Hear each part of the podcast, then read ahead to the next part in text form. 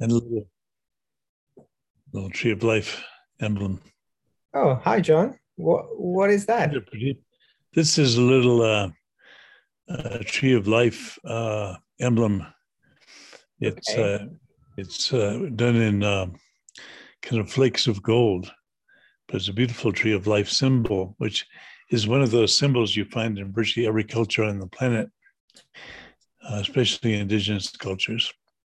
And is this uh, Scandinavian to a particular particular culture? Uh, this one is mostly related to Celtic culture, but you also have in uh, Scandinavian culture Yggdrasil, which is a very important symbol in in uh, Scandinavian uh, spirituality, and represents again the, the, same thing, the tree of life. And uh, it's a very important symbol in many parts of the planet. and what does it represent to you?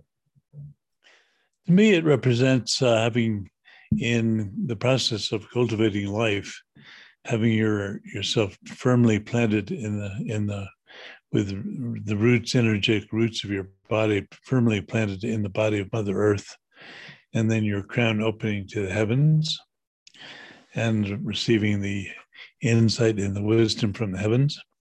And then your limbs in a state of connectivity, or especially your hands and fingers, acting like kind of limbs of a tree and the leaves uh, to embrace the world with mm-hmm. and interact with the uh, different opportunities life brings us.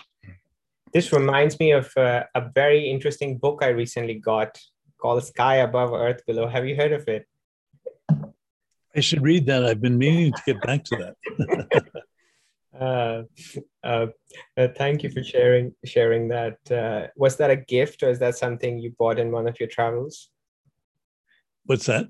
Was the was the medal a gift, or was that something you oh, purchased in one of your travels? You know, I think it may have been a gift. I don't remember exactly how I got it, but I lately I've been wearing it a great deal because I'm really interested in common ground uh, symbols and practices and principles and processes.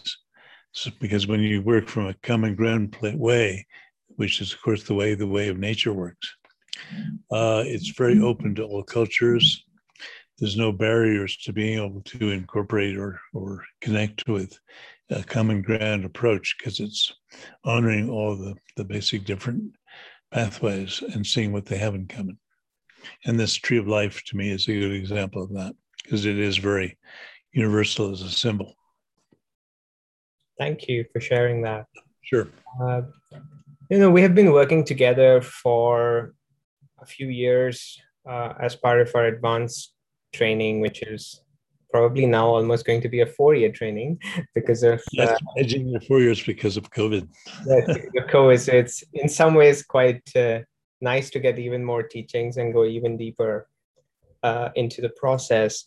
And you know, many of us have been practicing close to nature, uh, spending a lot of the year of lockdowns, hopefully skillfully. Yeah. Uh, and uh, and now the world is starting to open up more in the summer and we are seeing very different sort of responses to this so some people are still uh, feeling the fear and are shaken by it and we can see that and some people are really going into the the wild wild party mode yeah. as well uh, what would be your perspective because this is in some ways for some of us just like a long solo or a long retreat and we are yeah. emerging from it and the systems are quite sensitive uh, so how would you recommend people approach this i think that's a great question I, I would like to uh, mention a little bit more about what we've been doing together Pradeep because it would give people it kind of fits into your question uh, basically we've been uh, doing uh, i've done a number of three-year retreats where i've shared deeper more advanced level training uh, quite a few times now. I think I began doing this maybe 20 years ago. And this is, uh, I don't know, the fifth or sixth cycle of those kinds of advanced trainings. And I like to have a three or some cases a four or five year time frame because it gives you a chance to go very deep with whatever process that you're, you're cultivating. And uh, we decided, I thought it might be nice uh, to focus on some of the shadow aspects that block or stand in the way of recognizing connection to outer nature, an authentic ability to really bond with nature and experience nature as all of life, a family of all of life. And secondly, to open up the inner and refine the inner nature aspect, which is your the perceptions and the, the way we connect with life itself through our senses and how to refine those senses so that they become very clear conduits for both the outer nature and your true nature. Then the third aspect is focusing on true nature and looking at that from a common ground perspective and uh, looking into the base of being, basically, and how to recognize, access, and then remain in a state of pure, pristine, open, clear, boundless awareness as the foundation of your being rather than just the ego identifications, um, which most of us get trapped in. So we've been working with the shadow aspect in the first year. The second year, we've been focusing on the, uh, we actually, the shadow work got so, so uh, intense that we actually uh, moved the shadow work took over quite a bit of the second year too which uh, and i think we almost got to a point where we began to become attached to our shadow. I think covid our, provided us with a lot of opportunities to open up the it shadow. certainly did. It, just, it definitely did. And then towards the end of the second year we began to work with um, a direct uh, pointing out and connection to our true nature aspect. And um, we've just begun to go deeper into that really within the past several months initially starting with an exploration of how the elements are experienced through those refined senses that we've developed, or the nine experiential fields of sight and sound and taste and smell and touch, balance and movement, energy comprehension, and the way emotions and thoughts display in connection with those other five fields of experience. And um, so by refining the uh, those those experiential fields, we can then apply how we connect to these fundamental elements that you find in most indigenous cultures, like the fire or common ones. Um, sometimes ether is included along with those. And then in the, I don't mean the chemical that you put on to, to put yourself to sleep. um, almost the opposite of that. And then um, in um, in the uh, Chinese approach, they work with uh, earth, wood, water, um, fire, and uh, they have a, that's called the generation cycle. Earth uh, creates a foundation for the for um, when concentrated for the production of metal or stone, and then that provides a basis for water and the water element then generates or provides a basis for the wood element, which obviously utilizes water to grow, and then water provides a basis for for the, or wood provides a basis for fire. When wood burns provides fire feeds the fire element. And then fire element leaves behind ashes so it returns to the earth element. So that's called the generation cycle and we work with that in uh, a variety of ways in, in our retreat. And ultimately, we learn how to follow each of those elements back into the pure true nature or source aspect of ourselves so that it points directly into the, the fundamental nature of our being. And uh, we work with the Tibetan, some of the Tibetan element system as well, especially the elements of, of air and space which uh, are not included uh, formally in the Chinese system. They, they're brought in other ways. But um, so we have really a system that works with both, the, especially with the Chinese and the Tibetan system, especially with air and, and space. In space, of course, air is, is very, it's vast, it's boundless, it's open. And like space, it has that kind of uh, capacity to kind of embrace everything, all the other forms.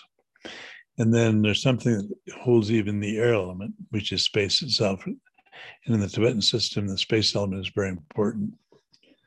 So uh, we follow that back into basically the, the boundless spaciousness of your pure consciousness, your pure, pure awareness. At that point, the true nature is, is helped to be opened up.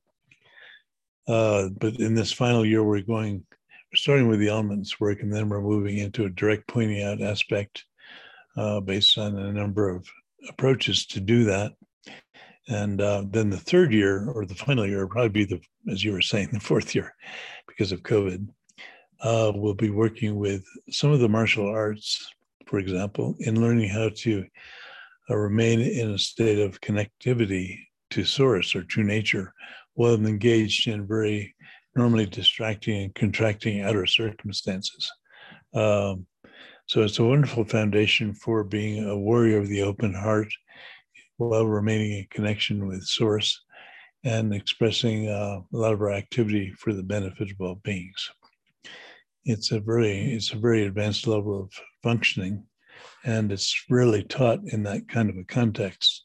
I've been using some of the sensing hands practices from that I learned 40, 50 years ago from Tai Chi, which uh, are, is a very profound system of how to uh, work interactively with another person and to explore where we're still holding our shadow contractive aspects or distractive uh, uh, aspects and how to release those in completely in the full body and finally be able to rest in that true nature state while we're doing this sensing hands work where you're connected with another human being through a, a, touch at the wrist or a touch on the arm, or later on a, a full body touch. And you learn how to completely uh, root into the earth while you're in that connection. And the upper body's like the open, like open space and empty. And um, it's a wonderful practice. It allows you to really fully embody, in many ways, the prior two or three years of the training and to let it manifest and kind of prove itself in a fully embodied way. So that's a little background to what we've been up to together. And uh, Pradeep, you've been a been very lucky because you've had um, a period, several periods of time. You were sharing just a few minutes ago that you've had some pain issues, and this caused you to have about two months of deep work to help work with that condition that you're working with and explore the reality of pain and also to take a deep dive into several months of deep retreat. So you've taken the opportunity of this COVID situation plus this other health issue you were dealing with to take a deep dive into into the retreat process and uh, really taking full advantage of the invitation that COVID has given us. Yeah, uh, yeah. Uh, just for listeners, uh, yeah, I recently just hurt my back a little bit and my shoulder, and uh, had to be off for some time. And I feel like uh, it's one of those classic moments, right, of teaching where you take whatever is happening as an opportunity rather than uh, adopt a victim stance, which I often see people do. And and we don't have to go into this, but also the medical establishment, which orients itself more towards selling pharmacological uh, pills rather than the root cause of the problem. So it's very, very interesting, but that's obviously a, a different yeah. topic uh, on, on how the pharmaceutical industry is operating. Because if everyone was following the preventative Qigong, then probably the market value of those firms is not going to go up. Uh, right. Uh, but I think what, what was very interesting, John, is, is in your in your summary of this process you mentioned that many of us are spending a lot of time in nature and doing practices and spending time uh, in deep practice due to the lockdowns. So how would you recommend we think about emerging from this space without losing the connection to the depths that has been cultivated? I sense it's i sense uh, that it's not stable. The connection to the depths is not stable. It's very it's like catching a signal on a radio and you know that it's not like a it's not like a modern phone you know? It's like you know when these phones had just come and you know sometimes you would get the signal sometimes it wouldn't be there. So how would you recommend deepening it before sort of losing the signal if the world hits you very quickly? That's a great metaphor. I love it i remember as a kid i had an old-fashioned radio up in the farm i lived in in new hampshire and I listen. I like to listen to uh, classical music, so I often tune into Radio Moscow, which would offer some beautiful classical music um, on their station. And because it was coming from so far away, I'd have to. It would kind of go in and go out. And sometimes, if the the symphony was very kind of mystical, that added a really beautiful quality to it because it was kind of fading in, fading out, disappearing, reappearing and I would sometimes place my hand on the dial and just gently move, try to move with the moving signal. And uh, connection to source has some of those qualities. You're quite right, but the the signal is caused by either contraction or distraction in oneself for the most part. In in that case, instead of a foreign wavelength that you're losing. So the tuning in in that case is to tune in where am I tightening up, contracting, beginning to disconnect from the true signal of source? And then maybe I'm becoming distracted by thoughts or emotions or perceptions in some way and and not remaining with that boundless infinite spaciousness of pure consciousness itself as the as the point in which to rest and remain. But and that's a nice word yeah thank you for for reflecting that. And I, my question would be uh, and also listeners might benefit from this. We use multiple fields of perception in developing the access to source right? So how would you recommend people approach this return? Because there are certain fields which might have been over refined and they will get completely uh, over influenced and i think the sense of touch and energy is one of them because of the distancing uh, a lot of the refinement and subtlety of that has naturally cultivated itself. And and uh, be very curious to hear how would one carry that because uh, for some of us maybe we are more sensitive to the energy. Mm-hmm. and that is the connection that we have uh, as opposed to say thoughts or emotions. And i know you always recommend starting with whatever is easier before going into thinking uh, exactly. I, I generally recommend uh, the case of the training we're doing that you be in your cultivation by working with the most uh, straightforward uh, perceptions or senses, which in most for most people are sight and uh, uh sight and sound and uh, touch.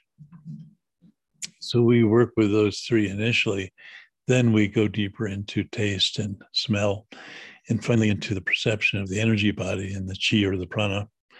And then, of course, including movement and balance, which goes along with movement, because it's always movement so is in relationship to that connectivity to the earth and to gravity.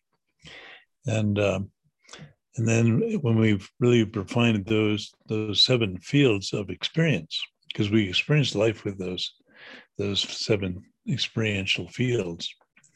Then we're ready to see how our emotions and our thoughts connect to those other fields because we the body of what we come up with in terms of our emotions and thoughts is based upon what we how we experience through those seven other fields and uh, so they that work with the emotional body and the mental body comes after we've established a refinement first of the seven experiential fields and yes, please. It, uh, this may be a bit uh, abstruse for some people who've never done this kind of work.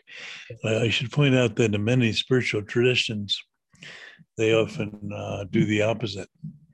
Uh, for those of you who are on, seeing this on video, they it's often demonstrated by covering the eyes, covering the ears, closing the nose, closing the mouth, covering the genitals, uh, and kind of closing off the entire body in terms of its perception so that you're left with just pure consciousness. But we take kind of the other approach, which is to refine, refine, refine each one of the experiential fields, all nine of them ultimately, and then finally follow them back into the source of the true nature aspect, which is the foundation of all, these experiences and senses and experiential fields. When you follow them back into that base, then there's no need to deny, avoid, or run away from the experience of life itself. You actually embrace it. But you have to follow the discipline of falling very deeply back into the primordial state, which is the base or the root of your being or the true nature aspect. And how do you recommend navigating the transition where sometimes one has the signal and then one doesn't? Because the plans that one makes and the person who enters this three year training with you mm-hmm. uh, well that person has plans and those plans sort of dissolve when you don't when you catch the signal and then they come back so how do you go through that process of navigating with you know you're yeah. halfway on the street and you had a pointer and then your compass is no longer working and you need to check maps but you are not carrying them. So you're sort of stuck in this space uh, in between. Uh, how does how does one stabilize or what, what do you do?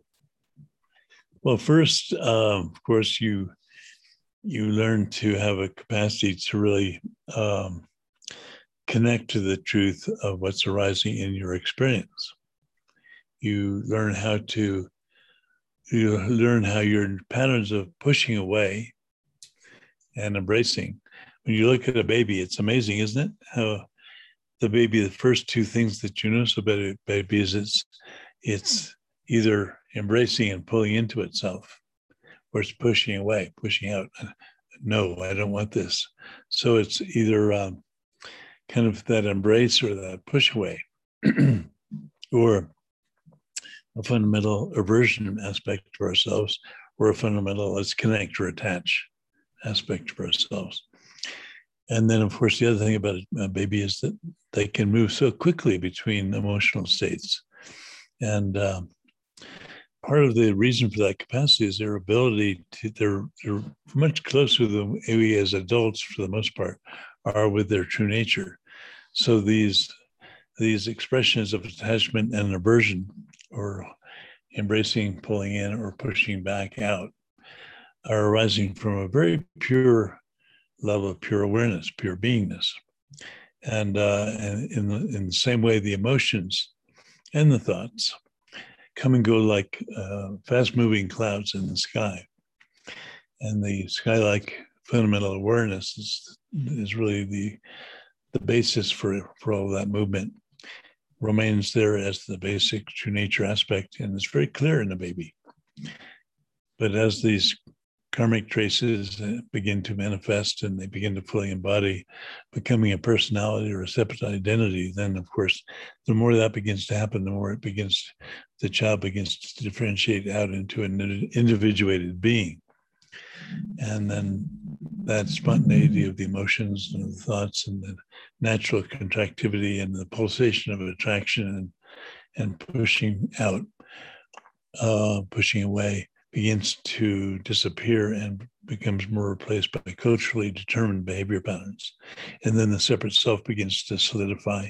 And then you're caught up in a in a culture and you're taught about what's good and what's bad and what you should and shouldn't do and so on and so forth. And then you're you're a fully solidified consensus reality being that's completely uh, kind of enmeshed in the flow of culture and what's appropriate within the cultural context. Part of the uh, way of nature process and part of what every liberating tradition does is to try to free you from being continually held by these cultural constraints. So you're no longer a captive of consensus reality, as Castaneda used to put it, or Don Juan more correctly. And um, as you liberate from the from the consensus reality um, uh, container, you begin to have the uh, uh, invitation to begin to rediscover the true nature aspect for yourself and begin to replace the ego with the connection to that vast, spacious essence of yourself, which then becomes what you relate to as yourself rather than the ego aspect. And the ego, of course, is also uh, caught up in attachment, aversion, and um, different kinds of desires and different kind of things it doesn't like, and the consensus reality context of what is taught by culture. So freeing up from just identifying to the ego with the ego is very, very important and part of the pathway of what every liberating tradition does.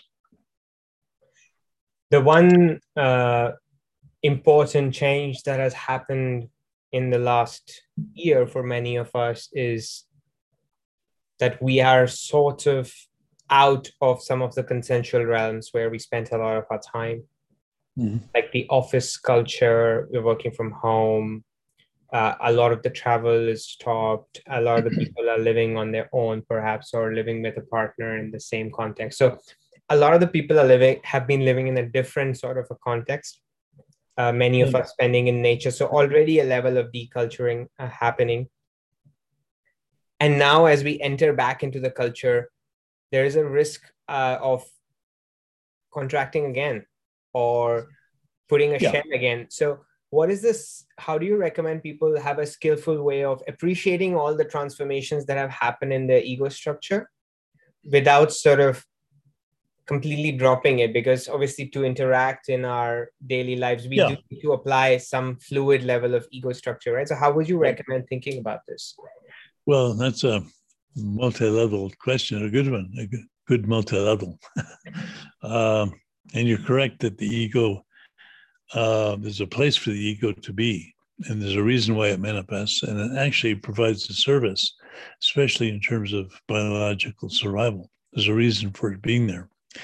But the ultimate goal is to ha- experience the ego as a, a natural expression or arising from source that temporarily manifests for a moment, does whatever it needs to do, and then it's gone. And the next moment, another uh, individuated aspect of your being may arise, but actually it's a different being.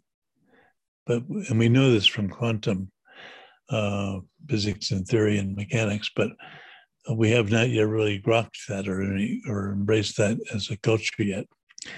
So um, it's interesting with COVID. I think we had a, a podcast some time ago, pretty back when it was all starting up, Yes. And we talked quite a bit about how this was a tremendous invitation or opportunity to drop into a very deep uh, type of spontaneous retreat. Because we had to be sequestered and go back to home, maybe drop out of work. Maybe we were constrained to the amount of family contacts we could have. We we're cut off from the normal connections we could have with friends uh, it was very much like going into a deep retreat. When you could do a deep retreat, you basically uh, cut off normal contacts with outer culture. Uh, in, in our case, in the way of nature, I've, I've defined six components of retreat that are vital. One is um, honoring the liberated essence within yourself, being convinced about the authenticity of the existence of that is number one. Number two, uh, receiving authentic teachings, hopefully from a realized teacher that can give you the principles and practices to move through the obscurations that cloud our being to get a glimpse again of that true nature of ourselves, that authentic nature. And third, to uh, take the opportunity to bring those those two aspects that I just mentioned into a place in nature where nature, of course, is uncontrived. It's, it's completely natural. There's no artifice in nature. It's absolutely what you experience is what you get. And uh, so it's apolitical, very refreshing. And uh, um, so when you drop into nature, which has this kind of profound authenticity to its, its itself, you have the opportunity to really drop away and begin to uh, separate from the normal things that create contraction, distraction, and all the shadows and obscurations that block us from the recognition of the essence of ourselves, or the true nature aspect. It also helps us uh, move into a more authentic connection to the family of life that we're part of that generally we forget about when we're in human culture and caught up in consensus reality because that's all about humans. When yeah when you're in nature in a sacred place a special place in nature it's all about the family of life. So you rejoin the family of life when you go to a special place in nature and drop out of human culture for a while. And that place in nature during COVID might have been your backyard or maybe a little garden that you've got, or maybe a nice little space in your house where you have some nice plants, maybe uh, some animal uh, partners in life like cats and dogs, and maybe a, a nice pet snake or a turtle or a fish. but we all have our own ways of connecting to other species. So, so that honoring the uh, the perfect nature aspect of yourself, receive authentic teachings to help you move back into connection with that and with the family of life. And then going into a place in nature that's relatively natural and where you can begin to regain that sense of connectivity to the family of life, and also where you're not being distracted from connecting to your true nature because you're not being bombarded by consensus reality stuff in advertising, uh, thought forms, emotional forms that are being blasting you all the time. And then you bring the fourth power, which is the power of solitude. So when you're in that special place in nature and you're in sol- in a solitary environment, you're you're you have this beautiful situation where you're not being distracted by consensus reality anymore. You can actually drop into all you have are the memories and the old patterns, habitual patterns of being consensus reality. But if you've got skillful tools, you can begin to drop out of those old patterns and drop precisely into the now. Just as you were sharing about dropping precisely into the now through the experience of pain. Um, if you really follow that pain into the precision of the moment, it can be very, very liberating. So I salute you for abandoning the the uh, the, the drug pill approach and honoring the pain and and opening yourself to be help be a guide into presence. That's fantastic. So when you're alone in solitude in that special place in nature, then you can really free up from the things that normally tell us who we are and what we're doing and what life is all about. And we can begin to experience it much more directly and authentically. And then uh, another aspect that that can play a really important role when we begin to re-engage is the power of a spiritual community, which helps us to begin to, uh, if we have some questions about what we're doing or what we're going through, we can refer that the spiritual friends and begin to uh, get some insights as to the path into connecting to outer nature, to inner nature, and refining inner nature, and then finally even opening up a clear understanding or experience of our true nature. And uh, and of course, in the case of COVID, most of that kind of communication happens through things like Zoom, like we're using today, and uh, telephone calls, various forms of um, connection that were safe. But there was still in the context of kind of that that umbrella of solitude that we were given by by the situation of the COVID nineteen. So all these powers actually were an invitation to us to drop into a, a, kind of contemporary retreat context. And for those people who took that opportunity and just didn't drop into business as usual on Zoom, which is the pattern a lot of people took, they didn't really drop, they didn't really do what I just mentioned. They they just substituted their normal life with uh, moving into a digital life on Zoom and by telephone and they didn't really take the invitation of dropping into retreat time. Now you did, Pradeep, and many of the people in the in the Three Natures retreat group did that, and now we're beginning to see some of the results of that deep dive they took.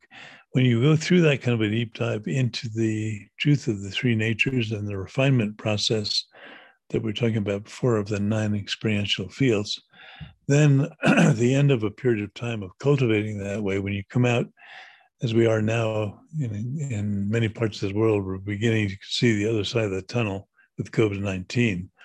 Here in the States, in my little town here in southern Colorado, we basically we we've pretty much emerged from being concerned about COVID.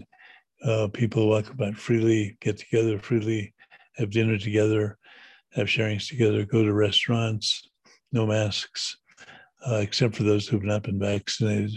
It's a it's a very open uh, situation, very much like how life was before COVID came, and that's beginning to to appear around the planet more and more as time goes on, and hopefully as more opportunities to get past the the, the COVID situation uh, appear. So we're kind of entering into this coming out phase. And for those that did take the deep dive into a this invitation to do a doing a personal retreat during this this year of, of COVID, for those that are coming out now, here's a chance to take the lessons that you've learned by the deep dive into the truth of yourself, into the blockages, the obscurations, the shadows, the contractions, the distractions that have normally completely captured us in, in our normal lives. You had a top opportunity to really begin to transform those. Those in the Way of Nature retreat learned how to identify the shadow aspects at the level of their human body, their physical body, at the level of their uh, energy body, at the level of the emotional body, at the level of the mental body patterns, and then the ancestral patterns that we carry through our family lineage, and finally the karmic traces we bring from lifetime to lifetime. And we we've developed in the way of nature seven techniques trans, to transform at each of those levels from physical blockage level to karmic blockage level. And so we had a full year in which to really begin to practice the transmutation, transformation of those blockage aspects. Now we can come out and see how well we've done. Did we really succeed? How well did we succeed? Where do we fall back? As we start to come out into the world, we can begin to see, oh, wow, I feel more free, more open, more uh, not nearly as uh, captured by blockage and shadow aspects as I was before. I feel a much clearer connection with my clear and open consciousness at the root of my being. And then as you begin to go out further, you begin to meet situations that you encountered before. Maybe you meet somebody you didn't like so much, and you begin to feel that contraction arising in yourself again. And you kind of go Ugh, and pull back, or maybe the fear of COVID still is in you, and you pull back and you contract. So if you've done the training, you begin, you immediately identify that contraction as the opportunity to embrace the contraction with in full awareness and relax and be present with it, just as you did with pain.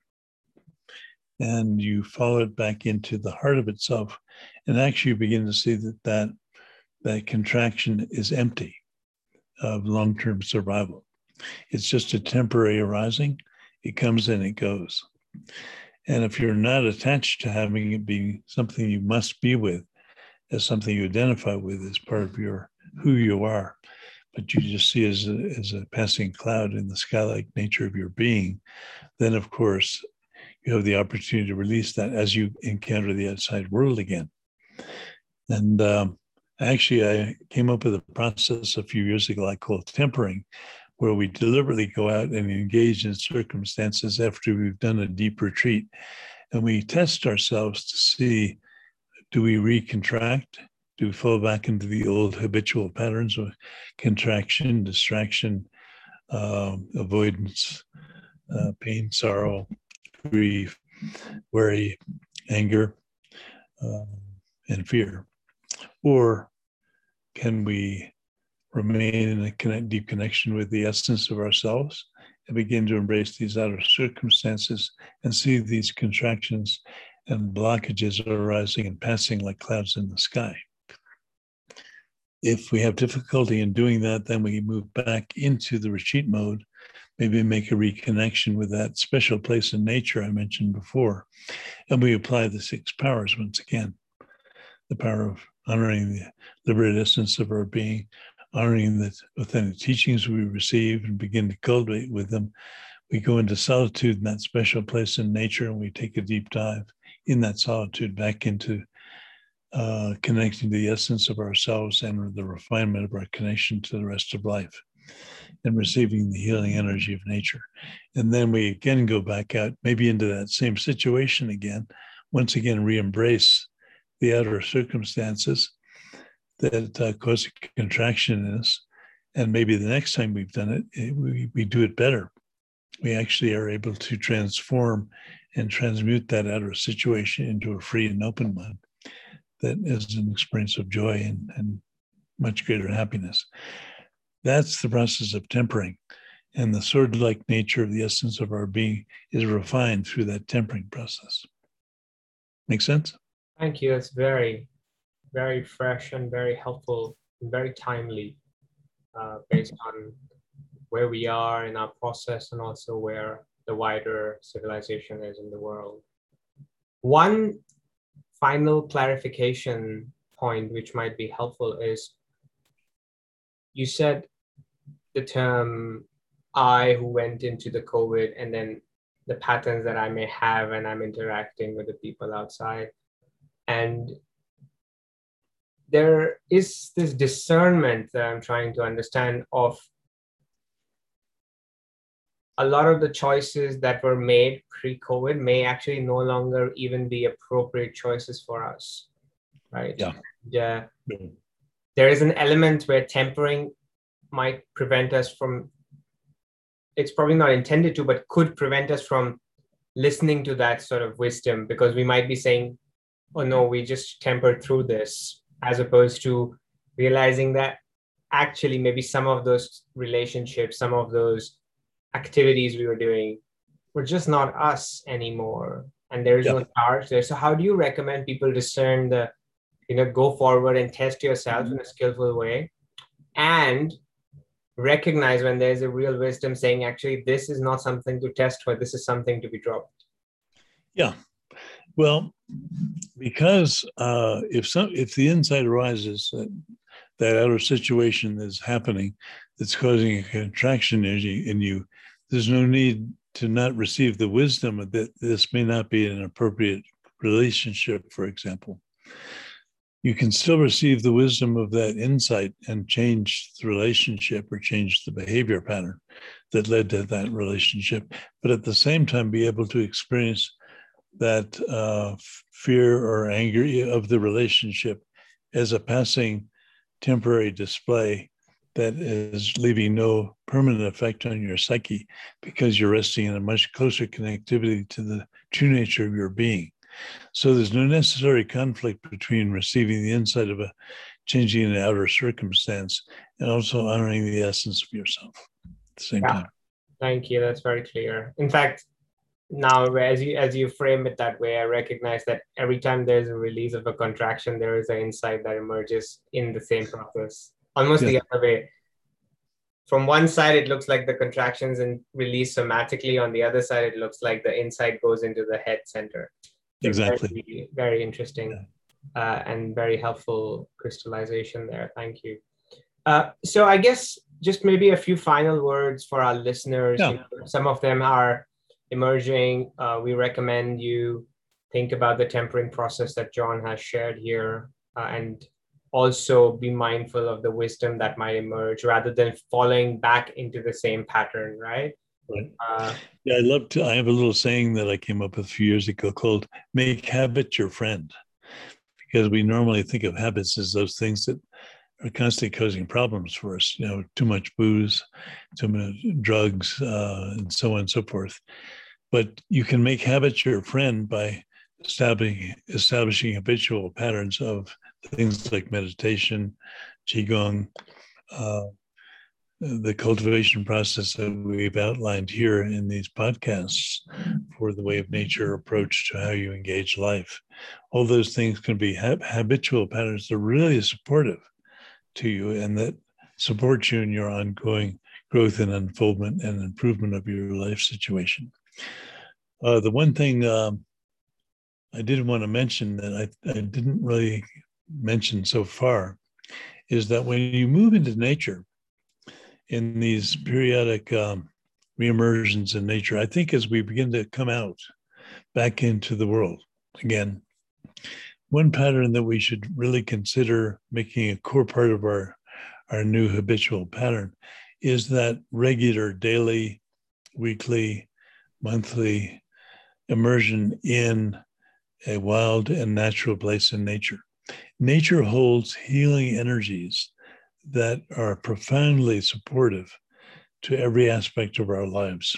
and all we have to do is to show up, to go into nature with an open heart and with a spirit of thankfulness and appreciation and respect.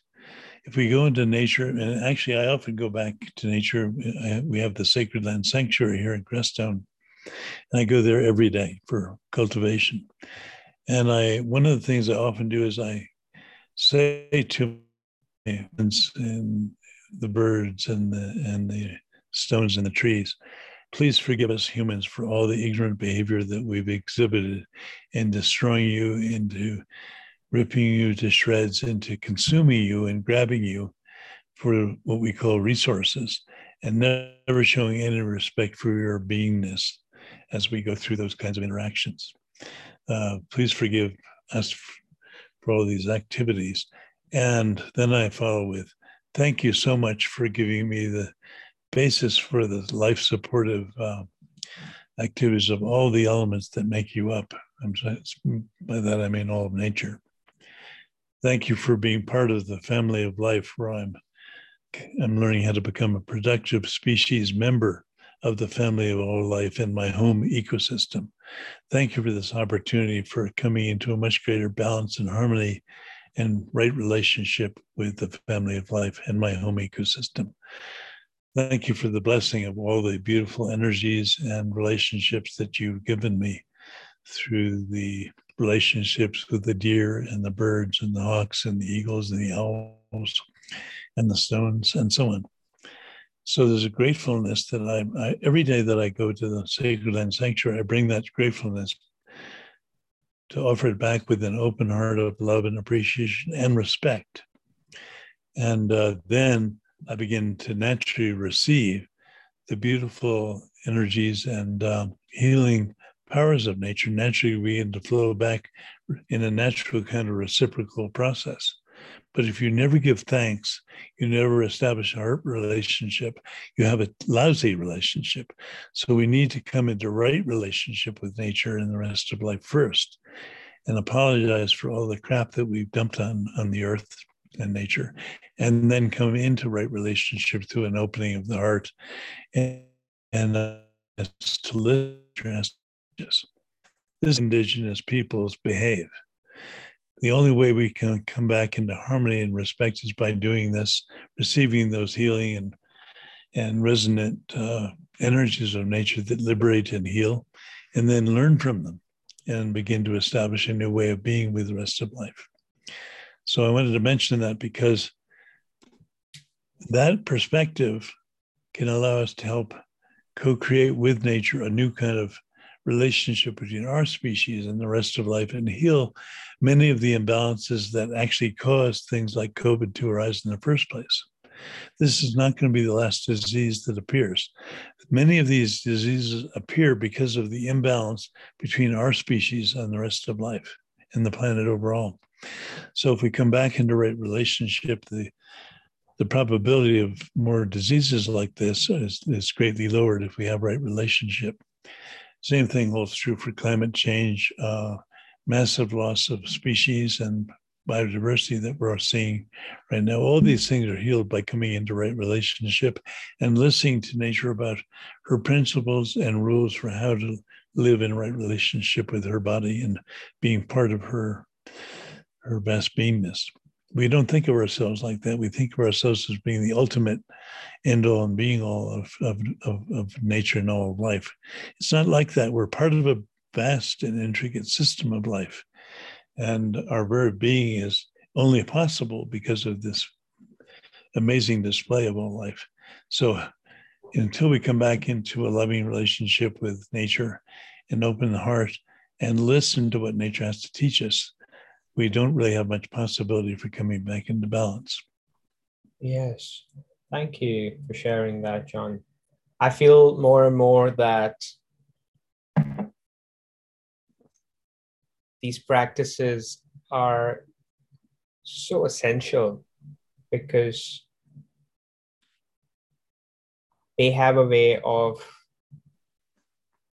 allowing these kind of ideas and understandings to emerge organically as opposed yeah. to from reading a textbook or being told that you need to do this because we will have a carbon tax on your corporation or you need to reduce your per capita consumption uh, more and more i have found in my experience that the more time i spend with nature it just shows you how to behave in a way and there is no need for things to be said. Just you just know yeah.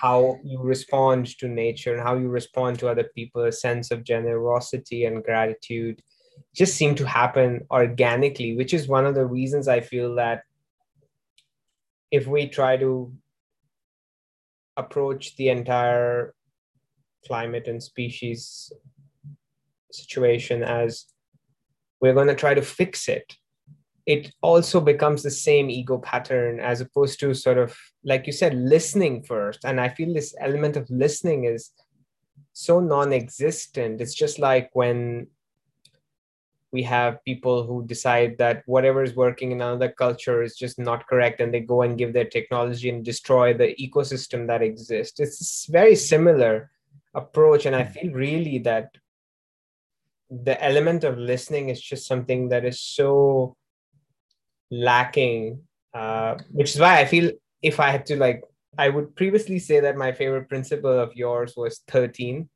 which i still love. Uh, yes. but i think more and more like i've just developed such a deep appreciation for the principle of relaxation because sometimes i feel that just with that one principle everything else just happens keep opening and right. opening and opening and opening and and then everything is obvious. Nothing you don't need to listen to this podcast to know what we're talking about. Just go into nature and just relax. Yeah. Yeah, listening means that you that you honor the opening of the space within internally in inner nature to receive, to receive. And when listening, when that relaxation is unified with presence, then the relax, relaxed quality is, is combined with the clarity of the presence. And the two together are a team and relaxation and presence working together as a team open up virtually the entire process of authentic listening. So it's pretty simple. Yes, simple but not easy. uh, yes. Well, uh, lovely. Thank you for your time, John. And any final words for people as they probably are entering into their normal day to day office life? Any final lines you would like to share with them before well, just to re-emphasize what I was saying before, please establish a new pattern of going into nature to listen, to connect, to open the heart, to give thanks and respect and appreciation. We have in the way of nature, we have something called the way of nature bow. And we bow not just to the teacher out of respect and honoring what they're bringing, but we bow to really the whole family of life and to source itself, whether you envision that as great spirit or God or goddess, whatever names you may have. And we do a, a, uh, a deep bow to that source of all being and a gesture of respect for the tremendous gift of life. It's sometimes good to give a little bow to the source of life and to the expression of life itself, to honor it and give thanks for the gift of being part of that.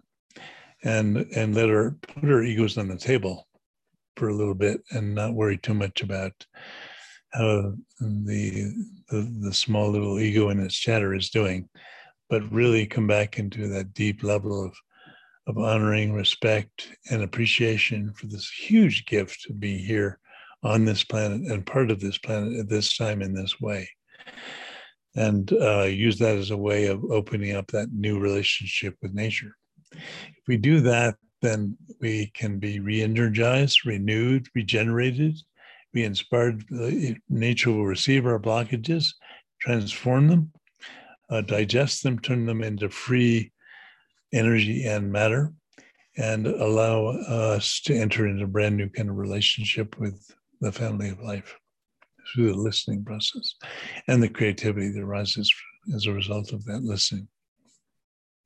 Yes, thank you, John. Uh, and also for those who are struggling and might have had the illness or might have lost people and might have had illness and might be working with grief. Uh, one of the things we learned in our shadow work process is just spending time in nature is very, very healing. Incredibly helpful. As well. So I've lost many loved ones during this time too, as many people have. And I found that these way of nature processes are extremely helpful in uh, both honoring the truth of the grieving and the pain that we go through as, as we honor these losses and helping uh, support the spirits in their transition to whatever the next level of their being may be, and also honoring the grief and the pain that we feel in our hearts about the loss of loved ones. Um, I know many people are going through this process, and the main thing is not to avoid these things, not to avoid these these these these honest periods of pain, but to embrace them, to rest as much as we can in our true nature, and then embrace the truth of the grieving with the, the, wholeness of ourselves, not to avoid any of that pain, and embrace it fully in absolute relaxation and presence, unified. Then that pain can naturally transform and begin to transform into a much more joyful and liberated condition. Thank you, John. Uh, and uh, thank you to our listeners. We hope you have a smooth return into the new world. We do. Thanks, Pradeep. Thank you.